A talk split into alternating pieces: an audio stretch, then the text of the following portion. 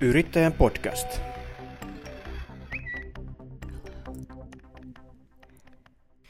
Tervetuloa hyvä kuulija. On koittanut hetki päräyttää käyntiin tämän kauden ja vuoden 2021 viimeinen Yrittäjän podcast-jakso. Ja tokihan palaamme sitten asiaan jälleen vuodenvaihteen jälkeen.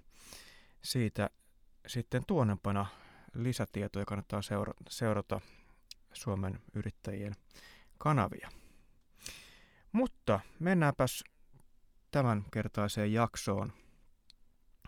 Tänään puhumme juustosta, juustoalan yrittäjyydestä ja ennen kaikkea alan vaihdoksesta, yllättävästä sellaisesta, johon, joka, joka tuli varmasti kyseiselle tämän jakson päähenkilöllekin pienosena yllätyksenä.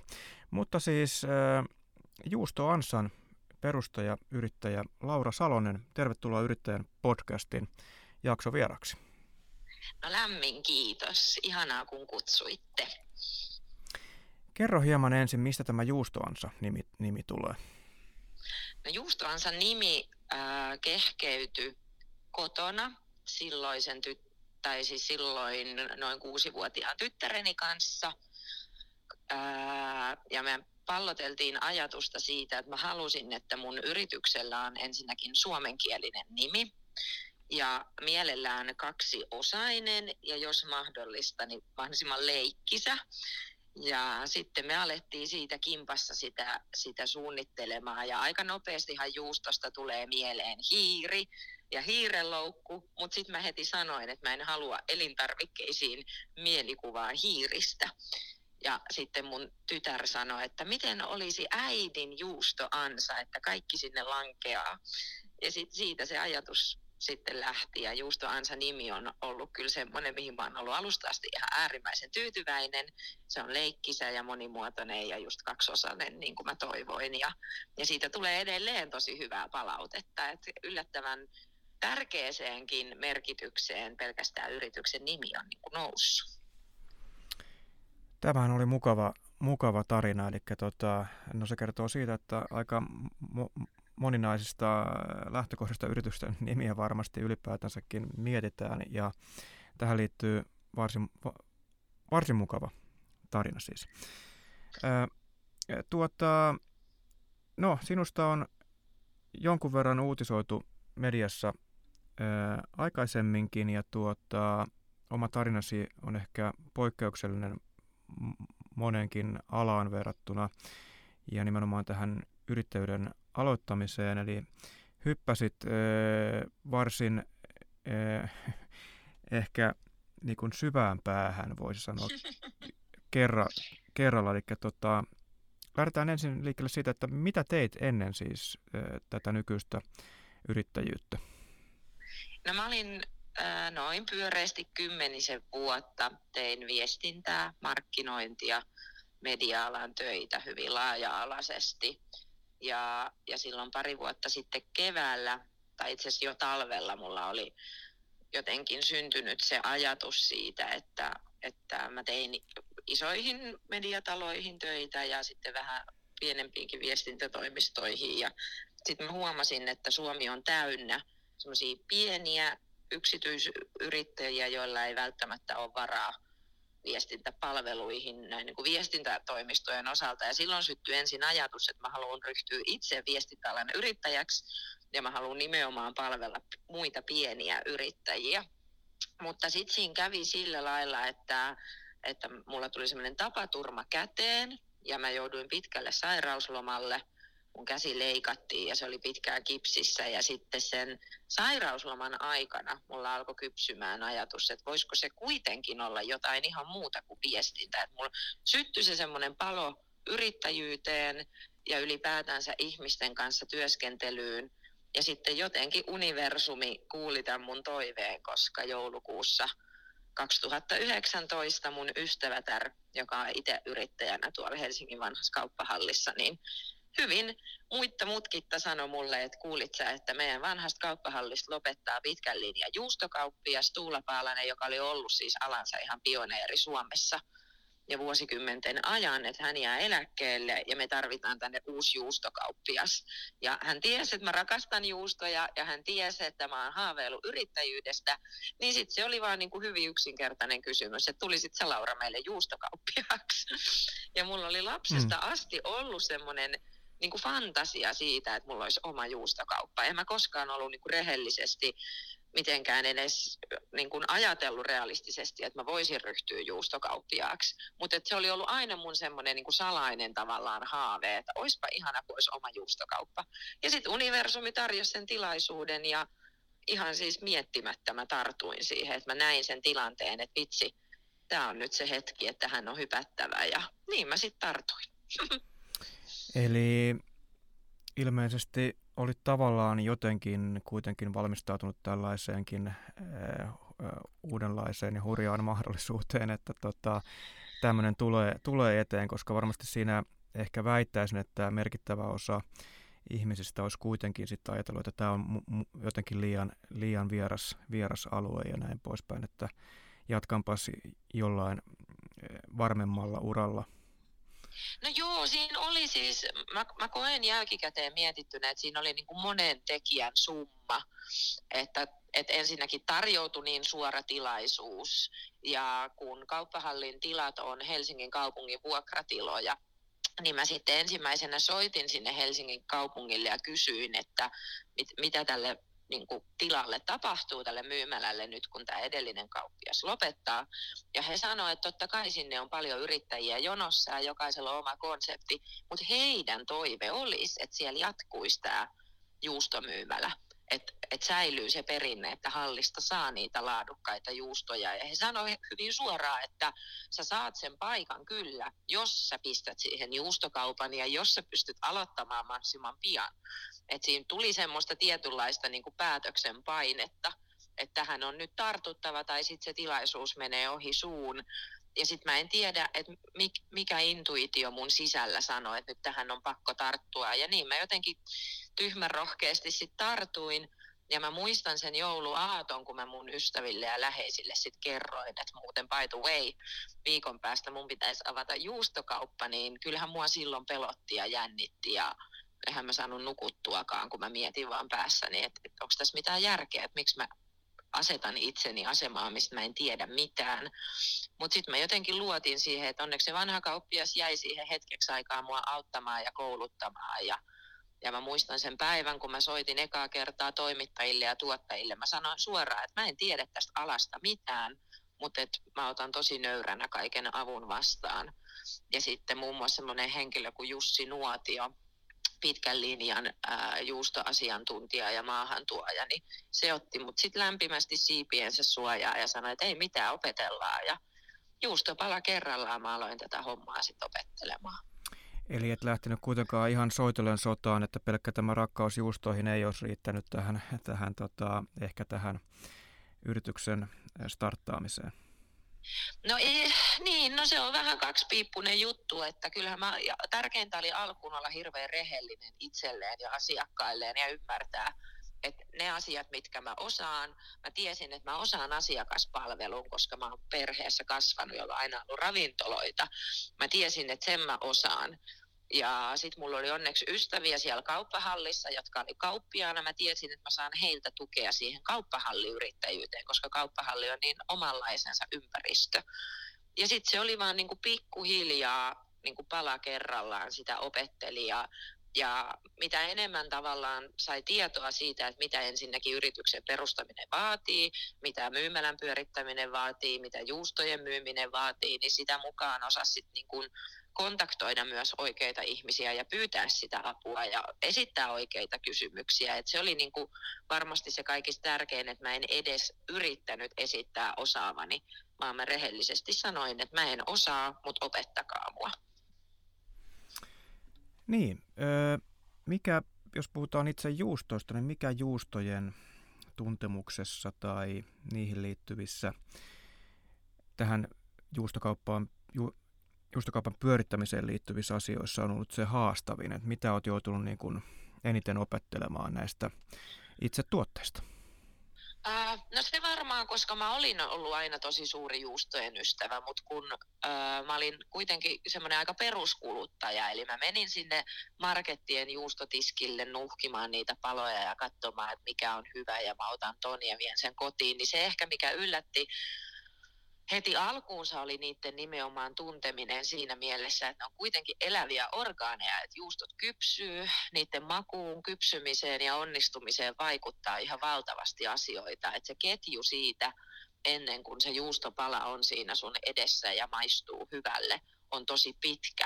Eli piti ruveta opettelemaan eri maitolaatuja, piti oppia ymmärtämään se, että niiden eläinten, jonka maidosta se se juusto alun perin tehdä, niin niiden esimerkiksi olosuhteet ja laiduntamiset vaikuttaa. Ja, ja sitten opetella myös sitä mukaan niin kuin itse kypsyttämään juustoa, arvioimaan niiden kypsyyksiä ja onnistumisia. Se, siihen liittyy niin kuin että just se hetki, kun se asiakas saa tuossa tiskissä sen täydellisen juustopalan, niin se on vaatinut ihan valtavasti työtä. Monet juustot saattaa kypsyä ensin kuukausia tai jopa vuosia tietyissä olosuhteissa. Et se, on, se on upea käsityöammatti.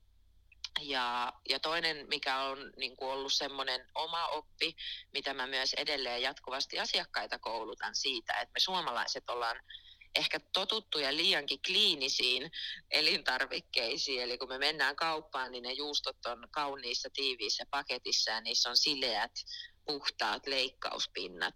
Kun sitten taas nämä tämmöiset artesaanijuustot, mihin mä oon erikoistunut, niin harvoin on kauhean kauniita. Ne on haisevia, ne on oudon värisiä, välillä limasia, ne on hassun näköisiä. niin. Ja sitten myös sen, sen kouluttaminen, niin kuin sen ymmärtäminen itselle ja myös sitten asiakkaille on semmoinen, mitä mä työstän jatkuvasti.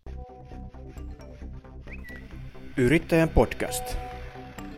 Hyvät kuulijat, kuuntelette Yrittäjän podcastin kauden viimeistä jaksoa, jonka vieraana on Juustoansan perustaja, yrittäjä Laura Salonen jonka liike löytyy Helsingin kauppahallista ja myöskin ö, toisesta lokaatiosta, johon pääsemme hieman tuonnempana. Jakson isäntänä on tuttuun tapaan toimittaja Pauli Reinikainen. Laura, tuossa kerroit vähän juustoista ja mitä kaikkea mielenkiintoista niihin, niihin sitten liittyy. Varmaan voidaan sanoa, että kyseessä on vähän vastaava ala kuin ehkä viinit tai tällainen. No viinit ja juustohan tunnetusti mm. liittyvät yhteen, mutta Millaista palautetta sait ja miten olet niin kuin tähän nyt juusto konossööriksi siihen, siihen tehtävään niin kuin, muokkautunut niin sanotusti? No vanha kauppahalli itsessään oli mulle hirveän turvallinen ja hyvä paikka aloittaa tämä ala, koska siellä tosissaan oli ollut vuosikymmeniä perinteikäs Suomen kuuluisimpia juustokauppoja ennen mua. Totta kai mä hyppäsin isoihin saappaisiin, ja sitä kautta tuli myös painetta. Mutta samanaikaisesti siellä on niitä jo yli sukupolvien olevia kanta-asiakkaita ja perheitä, jotka on siellä hallissa aina käyneet, niin myös nämä asiakkaat on niin kuin tietyllä tavalla kouluttaneet minua. Ja, ja palaute on onneksi ollut läpi linjan kamalan positiivista. Ja niin kuin mä sanoin tuossa aikaisemmin, niin se, että kertoo rehellisesti ja avoimesti silloin, kun ei tiedä jotain, niin aina voi sanoa asiakkaalle, että mä en tiedä, mä otan selvää. Tai jos sä tiedät, niin kerro mulle. Että se semmoinen dialogi jatkuvasti sekä asiakkaiden että toimittajien ja tuottajien kanssa on niin kuin kauhean tärkeä. Ja just se, että ei yritä esittää olevansa yhtään sen parempi kuin onkaan. Ja, ja tämä on semmoinen ala myöskin, että kun pyöritetään kivijalkamyymälää ja se nojautuu hyvin vahvasti kanta-asiakkaisiin, niin se suhteen luominen myös niihin asiakkaisiin on hirveän tärkeää, että se ei ole vain semmoista mekaanista, että asiakas tulee ja ostaa ja häipyy, vaan siinä usein tutustutaan niihin ihmisiin, heidän perhetaustoihin, myös juustovalintoihin, niin ne on usein myös hirveän henkilökohtaisia ihmisillä, että niihin voi liittyä erilaisia allergioita tai ruokarajoitteita tai sitten makumieltymyksiä, niiden tunteminen on kauhean tärkeää. Ja sitten myös juustot on elintarvikesektorissa niin sanotusti luksustuote, eli juustot usein yhdistetään johonkin positiiviseen tai muuhun elämään niin kuin elämän tämmöisiin merkkihetkiin, että olkoon ne sitten ristiäiset, syntymäpäivät, häät, juhlat, ihan vaan niin kuin itsensä hemmottelu tai puolison hemmottelu, niin se on hirveän tärkeää. Samalla niin kuin se vähän viittasit viineihin, että kun se juusto päätyy sen ihmisen elämässä johonkin tärkeään hetkeen, niin mä haluan aina varmistaa, että se hetki on heille niin kuin maukas, mutta myös niin kuin ihana, että se ei ole vain juusto, vaan että se, mä, mä oon kertonut sille asiakkaalle sen juuston tarinan ja taustan ja silloin siitä tulee paljon enemmän kuin pelkkä yksi mm. ruokalaji pöydässä. Samalla ta- tavalla kuin varmasti viini, tai no käytännössä siis alkossa neuvotaan tuota mm. erilaisten viinien äh, käyttö, äh, niin kuin oikeat ruuat, joiden kanssa mm. niitä kuuluisi nauttia, niin miten, miten paljon tota, sä ikään kuin neuvot sitten asiakkaita siinä, että mihin äh, tarkoitukseen kyseinen juusto sopii, ja, äh, menemättä nyt liian syvälle tähän juustoon, juustojen niin kuin anatomiaan, mutta tota, miten paljon niissä on niin kuin, tämän tyyppistä. Varmaan se asiantuntemus myöskin niin kuin kiteytyy siihen. No totta kai. Useimmiten juustot tarjoillaan väliruokana tai jälkiruokana jonkun illallisen yhteydessä, jolloin mä aina kysyn totta kai asiakkaalta, että tiedettekö mitä muuta ruokaa on illallisella tarjolla, jolloin pyritään tietysti saamaan ne juustot sitten mukaan siihen menyyseen.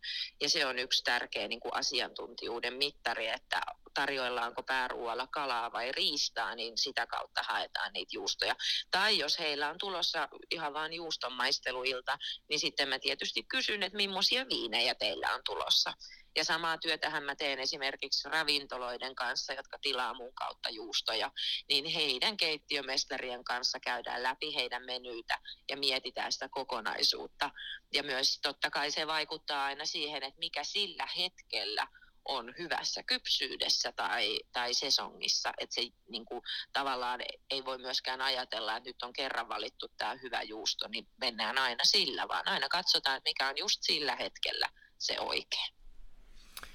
Nyt kun Sankala joukolla meidän podcastin kuuntelijoita on käynyt varmasti selväksi, että olet juustoasiantuntija, niin tuota, eh, kysynkin sinulta, että miten paljon tämä aikaisempi elämäsi ja urasi kokemuksesi viestintäalasta on, on helpottanut tai auttanut tätä juustoalan yrityksen pyörittämistä?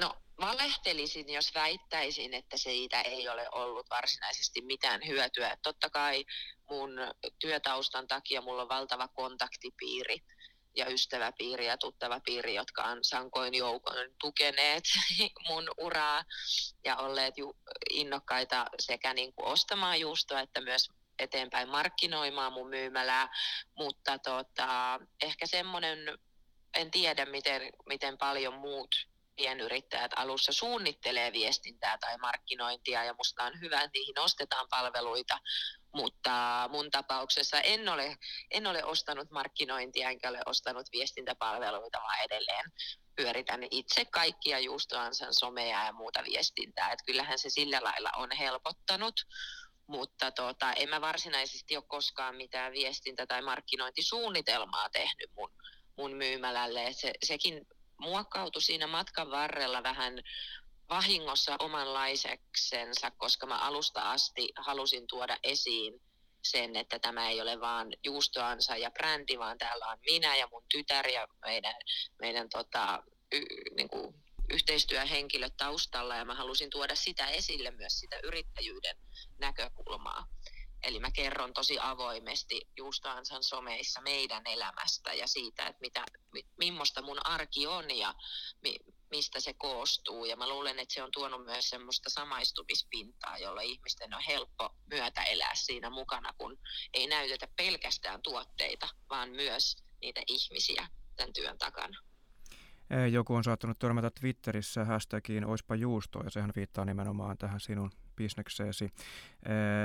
Olen myöskin ymmärtänyt tai seurannut, että nähnyt siis, että varsin hyvin muun muassa Twitter-postauksesi saavat, saavat tuota, julkisuutta. Joo, kyllä niin yllättävää kuin se onkin, kun aikaisemmin puhuttiin, että, että tota Instagram tai Facebook on paras kanava markkinoida yritystä tai sitten jos puhutaan P2P-puolesta, niin LinkedIn on tämmöinen asiantuntijakanava, mutta Twitteriä ei ehkä aikaisemmin ole niinkään pidetty äh, markkinointikanavana nimenomaan mm. yrityksille.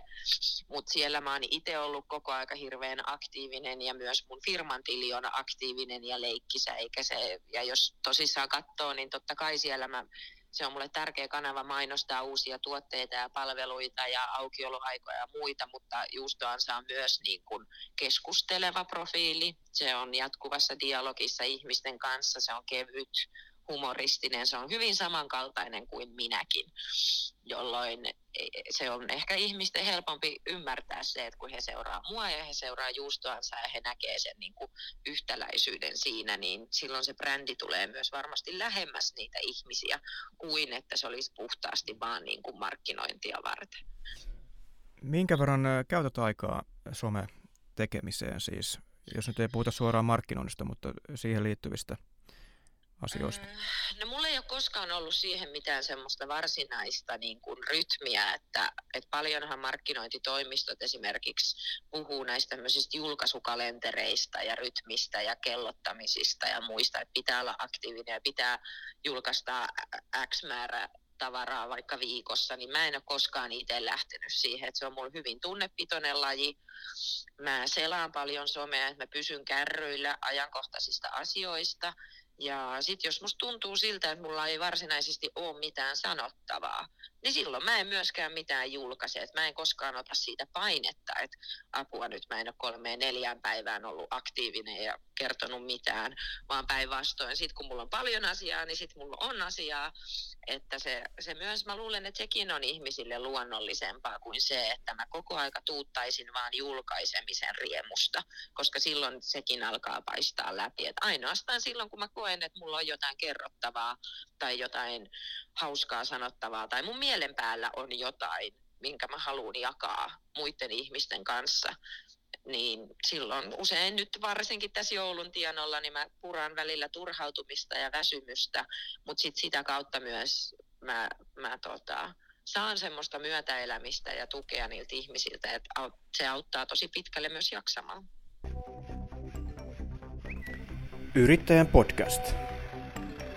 Tuossa äsken mainitsin jo, että olet laajentanut toimintaasi ja avannut uuden liikkeen, joka ei ole siis kauppahallissa, vaan muualla. Kerro hieman missä ja, ja tuota, mikä, mikä tähän johti. Ilmeisesti yritystoiminta on kasvanut öö, lupaavasti. No toi on itse asiassa, mä tartun heti tohon noin, koska monet olettaa, että mulla menee niin hyvin, että mä laajensin sen takia, mutta päinvastoin korona on kurittanut vanhaa kauppahallia viimeiset kohta kaksi vuotta sen verran lujaa, että mä rupesin jossain kohtaa tajuamaan, että mä tarviin äh, vakaamman tavallaan tulon lähteen myös elämääni, että kun, aina kun rajoitukset muuttuu tai mitä tahansa koronatilastoissa muuttuu, niin se, se näyttäytyy suoraan siellä vanhan kauppahallin kävijämäärissä. Ja se toi semmoista ei-toivottua epävakautta mun liiketoimintaan ja mun elämään, jolloin mä päätin, että mun on pakko tavallaan avata toinen myymälä, joka olisi vakaampi ja vähemmän alttiimpi näille mullistuksille, mm. mitä, mitä meidän ympärillä tapahtuu ja mä aloin oikeastaan aktiivisesti viime kevät-talvessa etsimään toista kivialkamyymälää. Ja ihan puhtaasti se ajatus siitä, että mennään jonnekin keskustan ulkopuolelle tuli siitä, että, että ihmiset paljon niin kuin lähestyi mua ja laittoi viestiä ja niin kuin somessakin kirjoitti, että olisipa kiva tulla käymään juustoansassa, mutta sinne keskustaan on niin hankala tulla.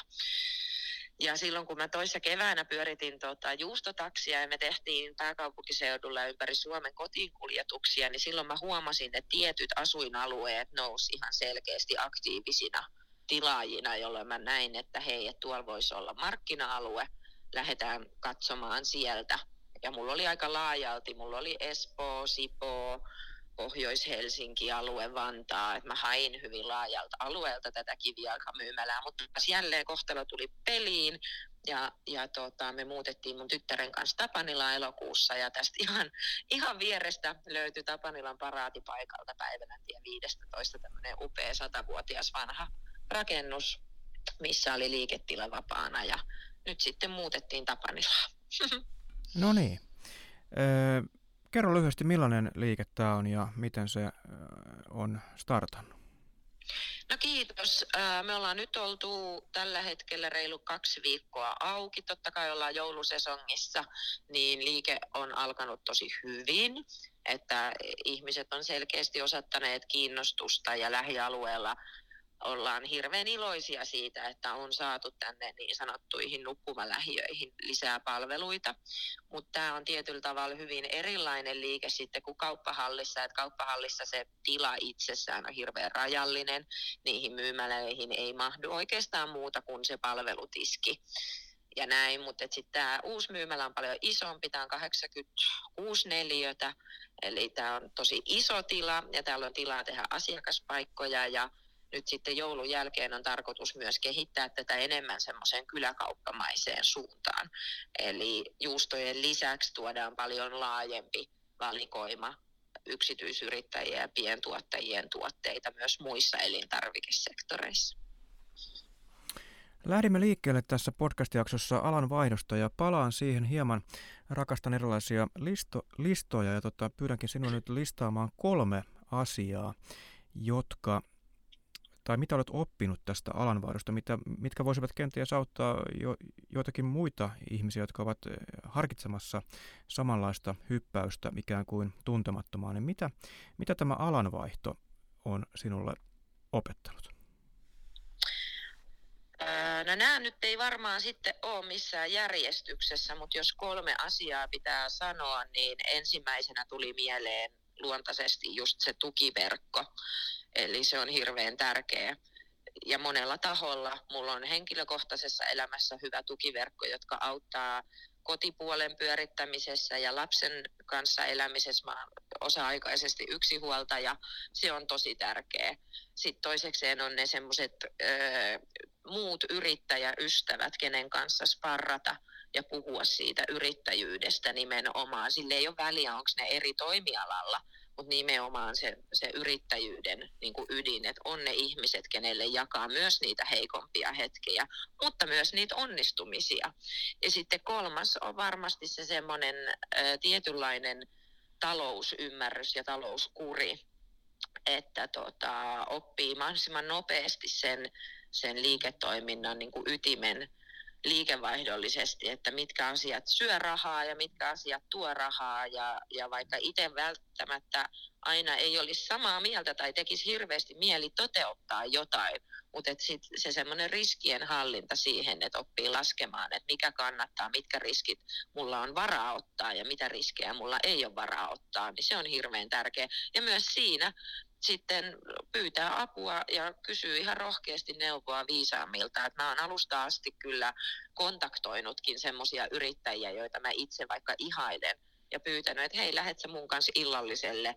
Mä tosi mielelläni kuulisin sun, sun neuvoja ja nikseä, että se avun pyytäminen. Ja sitten kolman, kolmas ja ehkä se tärkein on oma jaksaminen. Totta kai sitä rakastaa omaa yritystään – ihan valtavasti ja on valmis antamaan sille kaikkensa, mutta se ei ole aina järkevää. Eli esimerkkinä vuosi sitten jouluna mä, mä halusin onnistua ja mun oli hirveän tärkeää hoitaa itse kaikki ja mä koin siinä hetkessä, että mä olen se paras ihminen hoitamaan kaiken, jolla mä paloin tosi pahasti loppuun.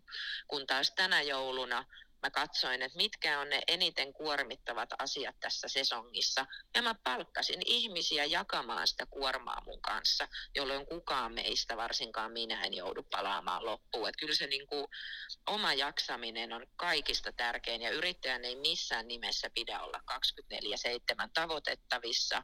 Yrittäjän ei missään nimessä pidä tehdä seitsemän päivää viikossa töitä, vaikka kuinka siltä tuntuisi, niin ne rajat pitää asettaa, koska sitten kun sä väsyt, niin, niin se koko liiketoiminta kärsii. Et siinä pitää olla jopa vähän itsekäs ja ymmärtää se, että, että tota, et missä ne rajat kulkee ja pysyy myös tiukkana siinä. Omasta jaksamisesta ja varsinkin yrittäjän ja yksinyrittäjän jaksamisesta kannattaa, kannattaa aina puhua ja siitä voisi keskustella paljon pidempäänkin. Mutta varmasti tärkeintä on se, että olet, olet toipunut tuostakin koettelemuksesta ja nyt sitten ehkä osaat myöskin itse toimia niissä tilanteissa eri tavalla.